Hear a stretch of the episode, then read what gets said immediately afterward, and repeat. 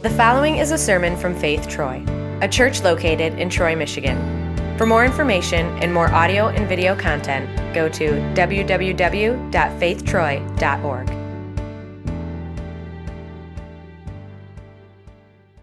One of the things that um, we do truly and very deeply believe as a church is this right here that God, He actually cares about everybody, even the people who do not care about Him.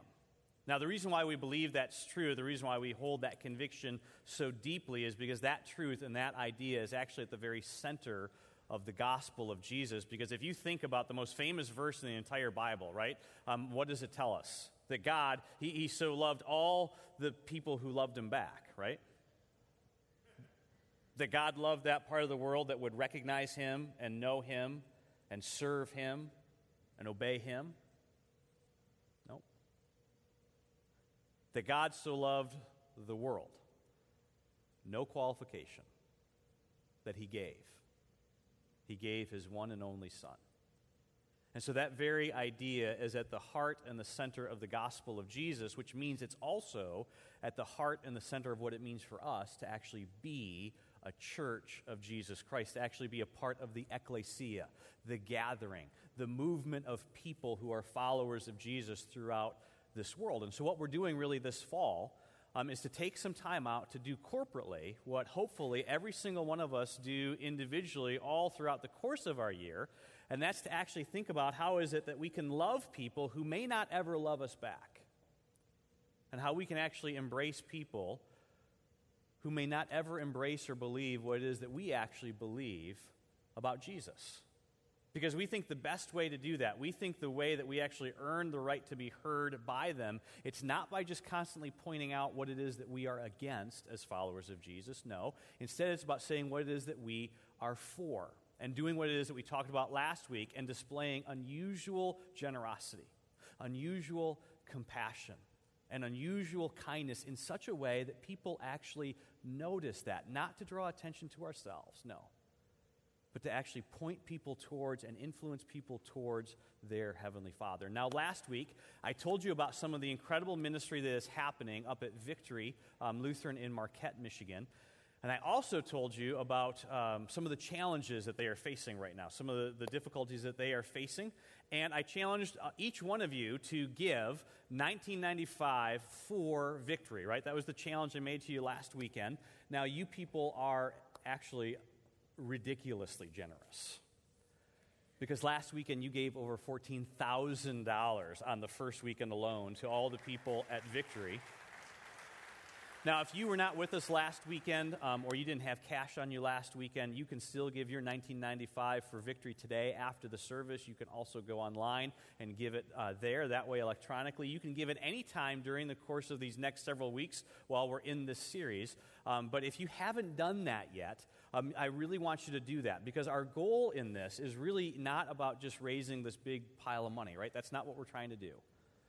What we're trying to do is actually our goal is a participation goal because I want every single one of you to participate because in just a couple of weeks we're going to write a really big check to Cheryl, Tammy, and John. And I want all of you to be able to take part and celebrate the huge blessing that that is going to be to them and to their ministry and the people at Victory. And so you need to scrape up your 1995 because you don't want to miss out on the celebration. And I don't want you to miss out because then you will be bummed out. And I would not want that to happen to you. So that brings us to today and what it is that we're going to be talking about today, which is the whole idea of actually serving and doing good. Now, for us, right, as people who live in the United States, people who have most of us grown up in the Western world, the whole idea that God cares about everyone, I mean, that is in no way. Um, that's not a new idea for us. I mean, you do not need to be a follower of Jesus to actually believe um, that God would care about everybody. I mean, even people who are just kind of right, vaguely believe in, in some general God, right? Even they, even they believe that if there is a God, then surely that God is a good God. In fact, one of the reasons why people who are not followers of Jesus get so angry with those of us who are followers of Jesus is because oftentimes we treat people poorly and yet we claim to represent God. Now, why is all that? Well, it's because there is this general belief, right, among theists, and especially among people who come from a Judeo Christian culture, that if there is a God, then certainly that God is a good God. Certainly that God cares about other people. But like we talked about last week, that whole idea and thought is in no way natural. Because in ancient times, right, nobody believed this. Nobody thought this. Because in ancient times, people didn't just worship a single God. No, people worshiped all kinds of gods. And in polytheistic cultures, even the ones that exist in our world today, right, even the ones that exist in our world today, in those religions, in those systems of belief, that people don't believe that the gods that they worship are, are, are good. And so, consequently, if the gods don't care about people, then people don't need to care about people. In fact, what was and what is common in those kinds of cultures is actually to sacrifice people in order to somehow try and please the gods. And as crazy and as bizarre as that sounds to every single one of us today, see, in reality, historically, the only monotheistic people that existed were actually the Jewish people. And if you have taken any time whatsoever at all to read some of the history of the Old Testament, what you discover is that even the Jewish people struggled at times with this, this belief that there really was only one God and they ended up worshiping multiple gods. And they really struggled with this whole idea that this one God actually cared about everybody and not just the Jewish people. And so, consequently, this pervasive, pervasive belief in these, these polytheistic gods. It ended up in, in the devaluing of all of human life. I mean, that whole idea that I should just treat everybody fairly, I should treat everybody with dignity and with justice, that everybody deserves mercy and kindness, right? Those ideas just did not exist in the ancient world. I mean, compassion was seen as weakness, right? If you showed compassion to somebody, if you showed humility, right? If you put somebody else's needs ahead of your own, or heaven forbid, above your family, right? People just didn't do that. Unfortunately, people in those days valued what more and more people in our culture today are beginning to value, which are things like wealth and power and family name.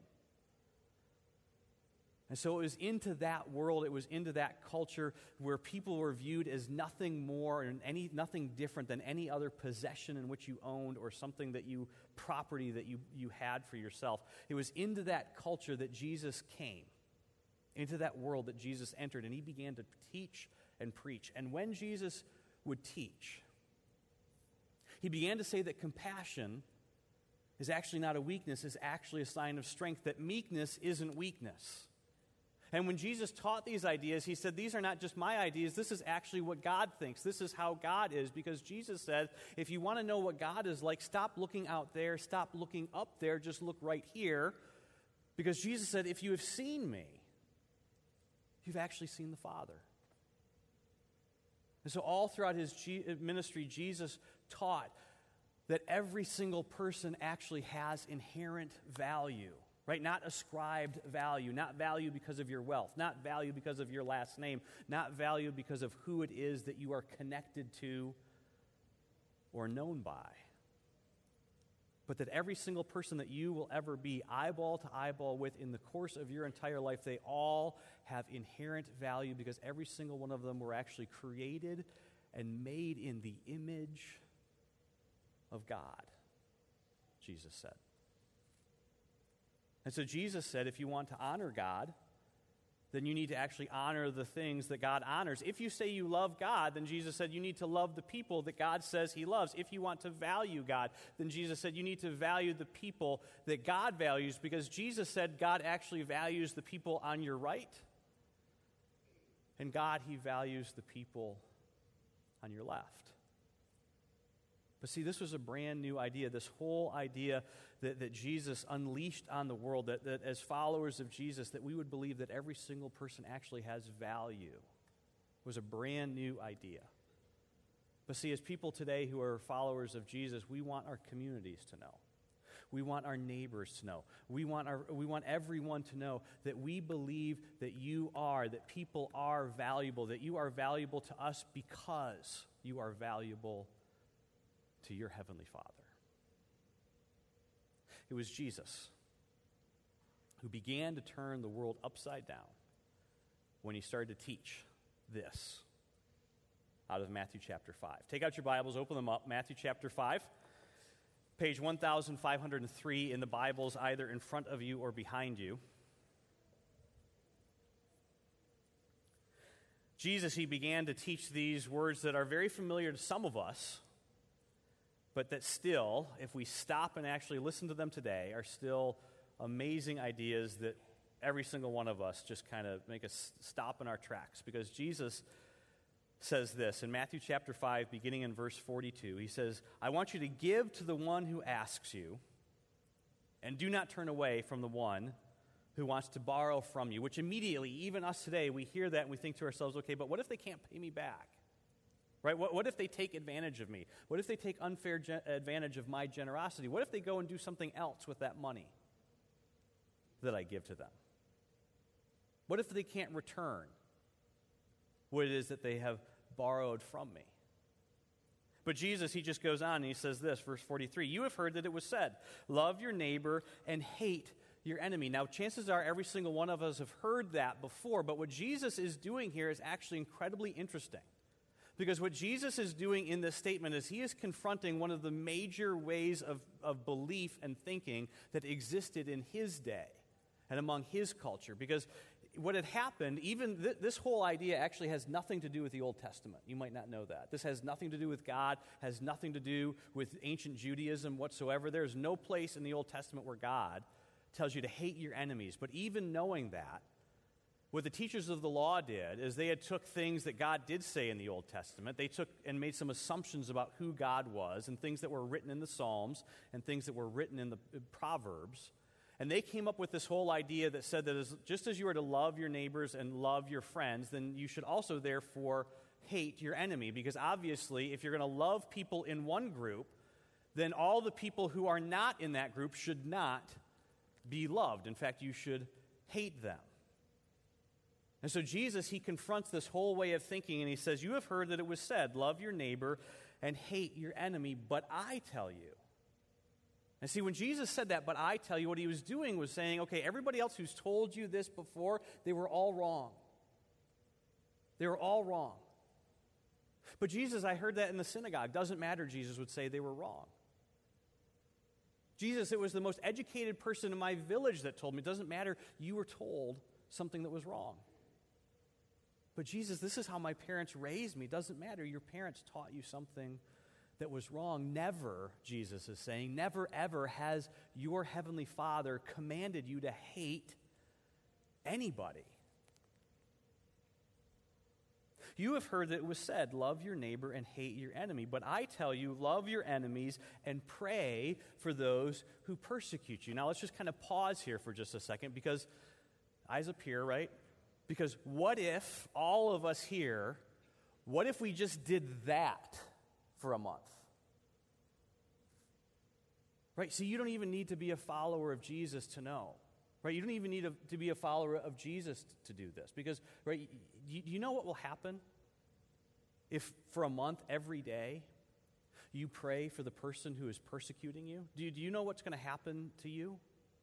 Right? Even people who just pray general prayers to a general God, do you know what will happen if you, every day for a month, pray for the person who's persecuting you, no matter what it is that persecution looks like in your world, whether that's a boss or a manager or a fellow employee? Maybe it's a friend, even, who humiliates you and teases you.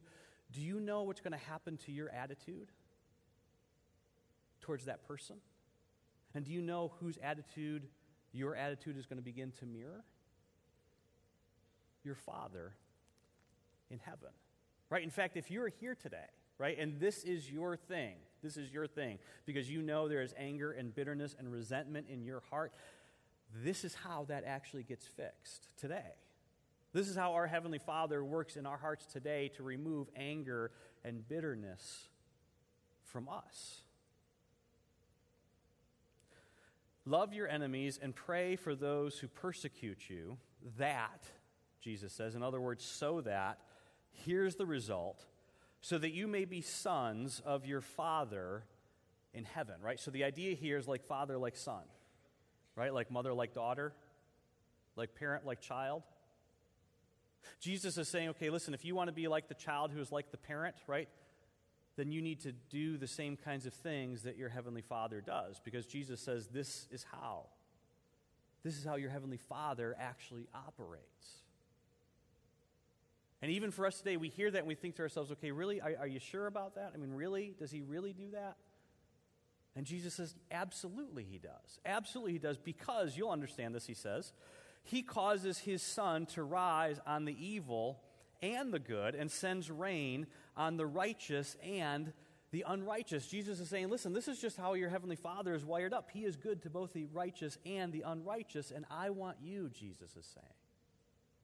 Those of you who are my followers, I want you to figure out how to be and how to do the very same kinds of things. Bless those who bless you, Jesus says. And perhaps, perhaps even give a double blessing to those who don't. See, this is our Heavenly Father's Son, right? Saying to all of us, right? This is Jesus saying to all of us, listen, as my followers, this is what it is that I want you to do. And see, this changed the world once, didn't it? Our world was changed by Jesus and a group of people who believed and embraced this crazy, crazy idea that every single person has value. And so, because of that, we should actually do for others what our Heavenly Father has done for us. Jesus says, figure out a way. Figure out a way to do for others what your Heavenly Father has already done for you. And right, just before we check out, because we hear those words and we just, okay, it's just too unrealistic, right? It's just too unrealistic. And Jesus says, I get it, I get it. But before you go, let me just ask you one question. If you love those who love you, right, which we all do, because that's the real world, right? That's how the real world works. You scratch my back, I'll scratch yours. You're good to me, I'm good to you. Right? You sit with me, I'll save you a seat. You get me tickets, I'll get you tickets. That's just how it's done, right? That's how the world works. If you love those who love you, what reward will you get? Are not even the tax collectors doing that? Now, if we want to really understand the punch that Jesus is trying to, to lay here, tax collectors, we hear that, we think IRS agents, and we're just like, okay, who cares? It doesn't even matter to us, right? What I want you to do is this think for me, with me for a moment. No elbows to your person next to you. Think about that group of people or that person in life that absolutely disgusts you. The group of people, the type of person in this world, don't say anything, just keep it to yourself. You don't need to verbalize it, just keep it to yourself think about that group of people that absolutely, positively disgusts you and you have no respect for whatsoever. Isn't it true? Isn't it true? Don't you think that if you were able to kind of pop in on their life and kind of watch them for a moment, isn't it true? Don't you expect that they would be good to the people who are good to them? Don't you think they would treat the people well who treat them well? And Jesus is saying this. Here's his point I am no better. I am no better because I am doing exactly what they do, right? I'm nice to the people who are nice to me. I'm kind to the people who are kind to me. I cover for the people who cover for me. I support the people who support me. I do for them what they do for me. Jesus' point is listen, even the tax collectors do that. Even the people, the fill in the blank category of people that you're thinking about right now, even they do that, Jesus is saying. Right? This is Jesus, right? Not me. This is Jesus kind of getting in all of our faces a little bit. And he's saying, listen, listen, you are living your life no better than the people that you have no respect for if all you do is to do good for the people who can do good for you. And he continues, verse 47.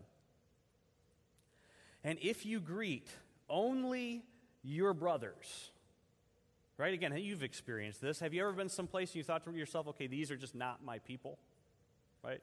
I love them, hope they go to heaven someday, not my people. In other words, if you're going to have a barbecue at your house some Saturday afternoon, right, not those people. If I'm going to go hang out and I got some free time, right, not those people, right, those are not my people. If you greet only your own brothers, Jesus says, then what more? What more are you doing?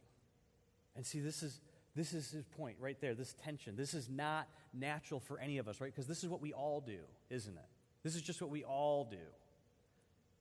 And Jesus is saying that's exactly my point because this is not natural. What I am calling you to is not natural. It is not universal. It is uniquely Jesus.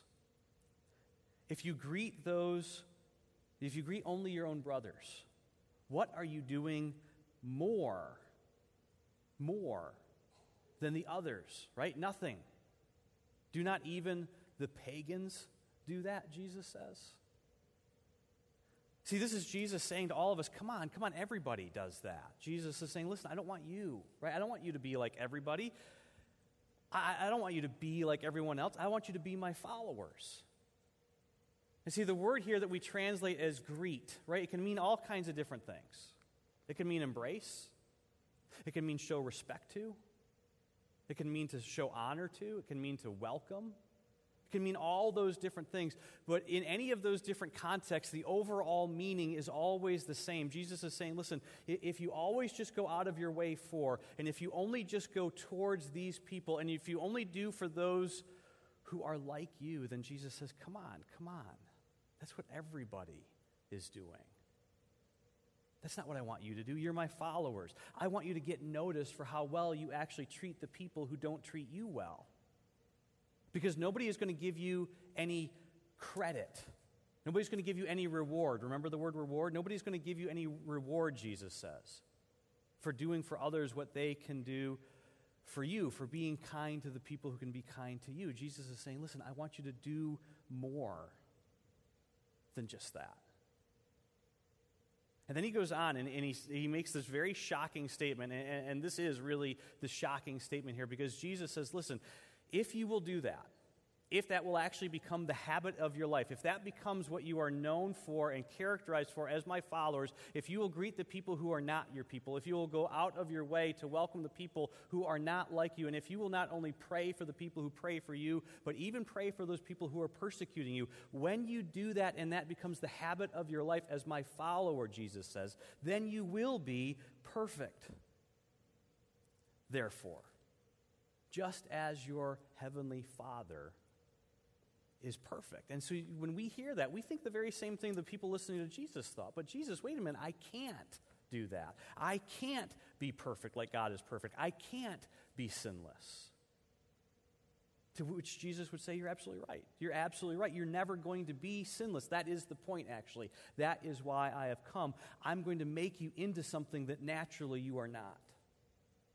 And as a result, Jesus says, of what it is that I have actually done for you in this context, right? In this very, very important context that you all live in and work in and exist in every single day. This context of how it is that you actually treat other people, Jesus says, because of what I have done for you, you can be.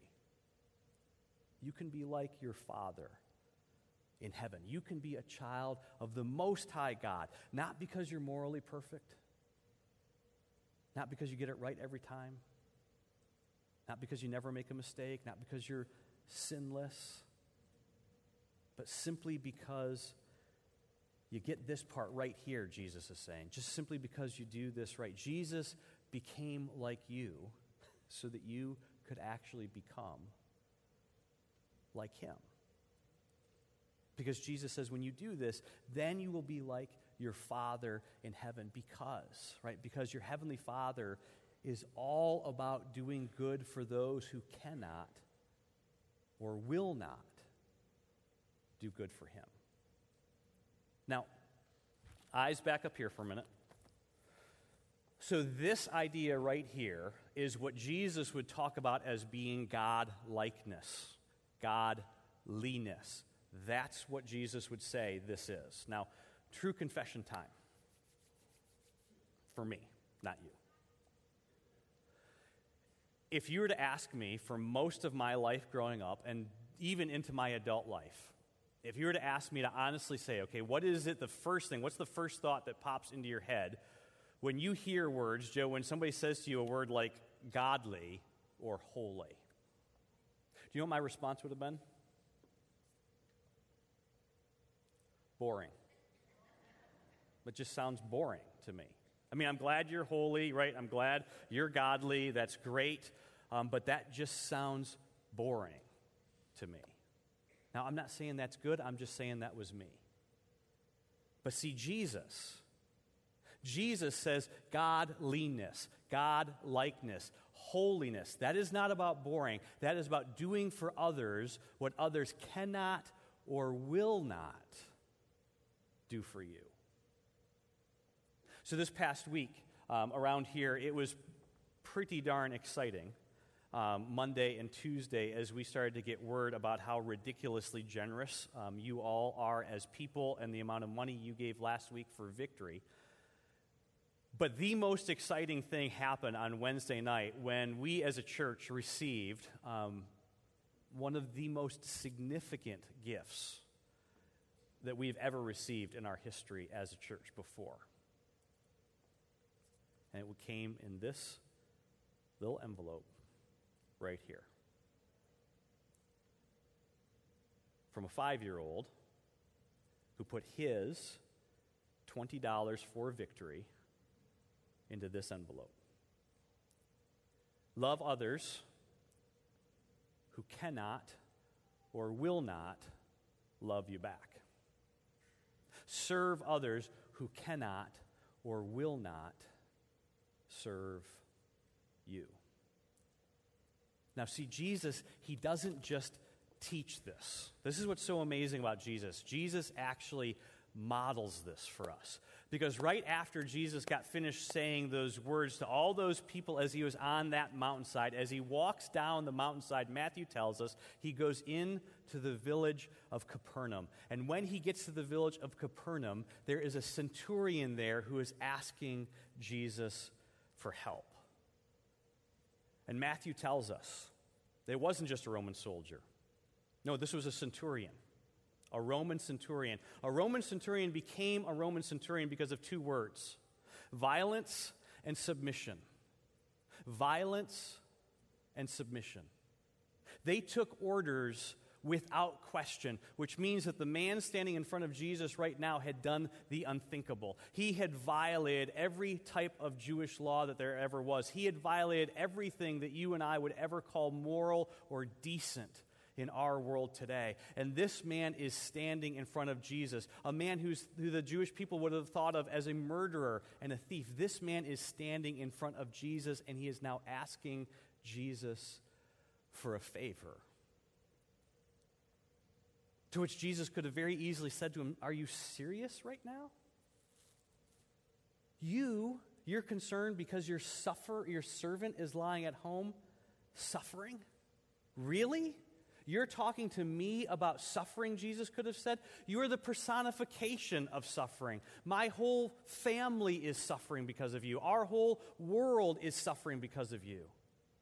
And now you're coming to me uh, uh, because you're concerned about suffering. When you, a Roman centurion, when you think about all the suffering that you've caused, all that you've ordered your men to do, all the suffering that they have done following your orders, when you have ordered them into villages to assault people, to, to steal from people, to pillage people, and now you're going to come to me because you're concerned that your property, your servant, your slave is suffering. Are you kidding me right now? Jesus could have said. You are the personification of suffering. You are suffering walking around in a body. You are suffering with two legs and two arms. Seriously? Jesus could have said, Suddenly now you're concerned about suffering because this is hurting you? But see, Jesus.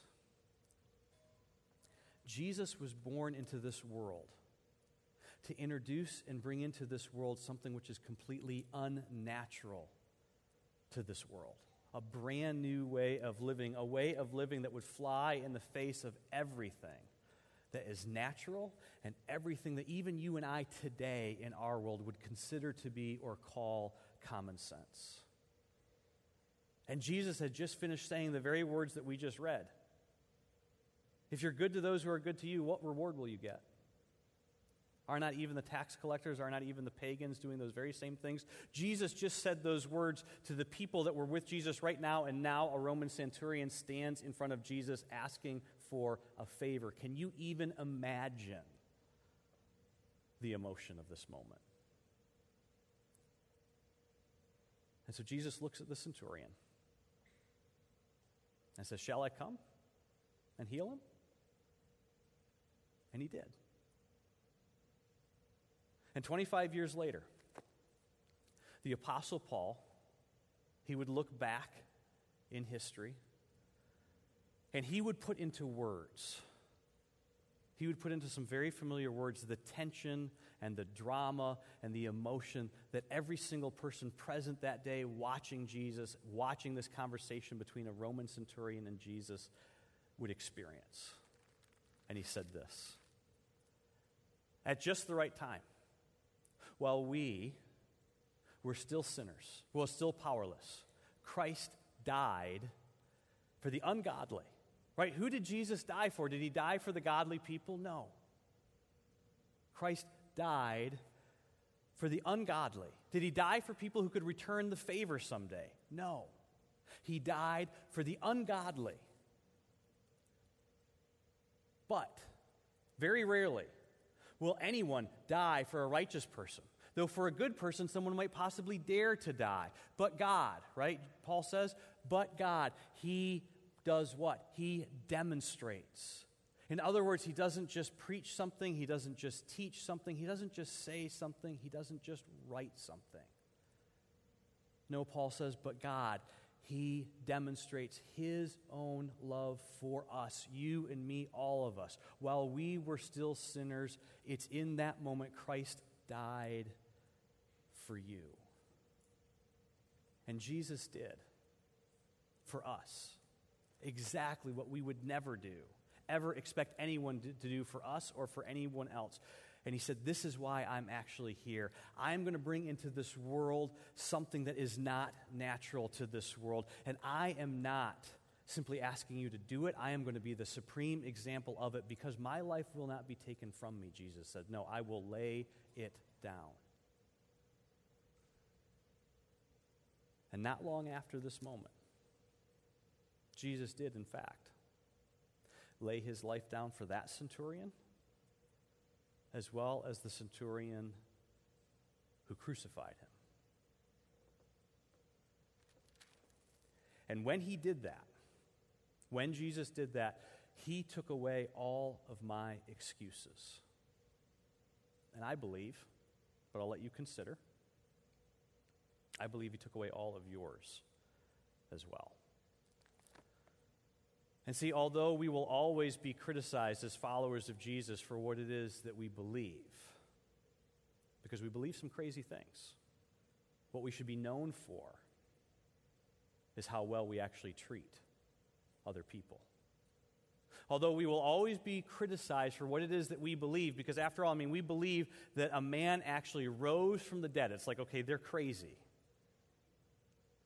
We actually believe that people don't have to pay for their own sin, that there is someone who's actually willing to pay for, for somebody else's sin that you can't, that's crazy. No way.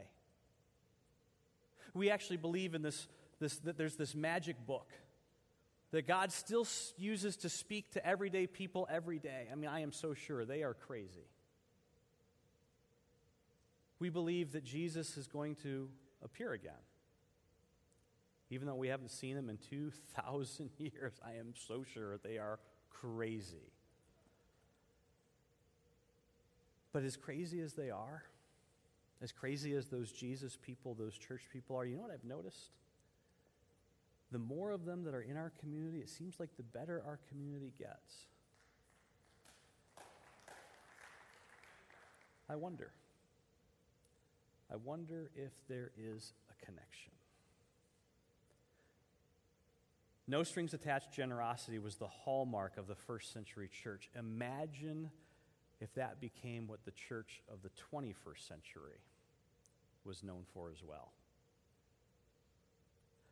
Let's at least, let's at least make sure that's what our church is known for in this community. Let, Let's pray. Let's pray. Heavenly Father, those amazing words. While we were, even though we still are, although we will continue to be sinners, you did in fact send your Son to die for us. And Father, we're not doing this, we're not talking about this because we want to try to pay you back somehow. We know that is just silly and a waste of time because we could never pay you back. But Father, what we can do is to actually point people to you and to your Son. And so please, Father, as we're here today, as we continue to talk and think and pray about this, um, this very important subject throughout the course of these weeks that we're together, Father, show us how we can actually serve people in your name, not only corporately, but also individually. Show us the people that are in our neighborhoods. Show us the people in our schools, the people we work with, the people that we can actually serve and love, even though they may not love us back, even though they may never embrace and believe what we believe, Jesus, about you. Open our hearts to them so that we might have the opportunity to point them to you.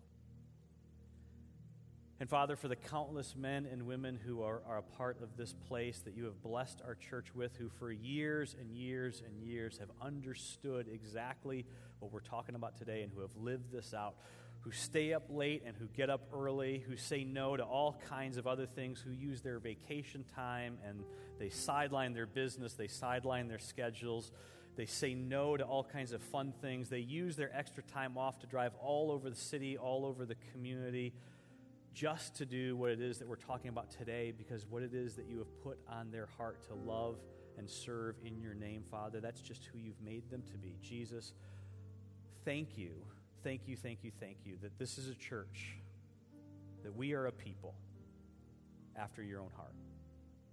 And Father, I pray that you would keep us close to your heart, all of us that in all we say and in all we do, that we would truly be known for being a people who want to be more and more like you every single day, Jesus. That is our prayer, that is our hope. And that's what we ask that you would do in every single one of us today. It's in your name we pray, Jesus.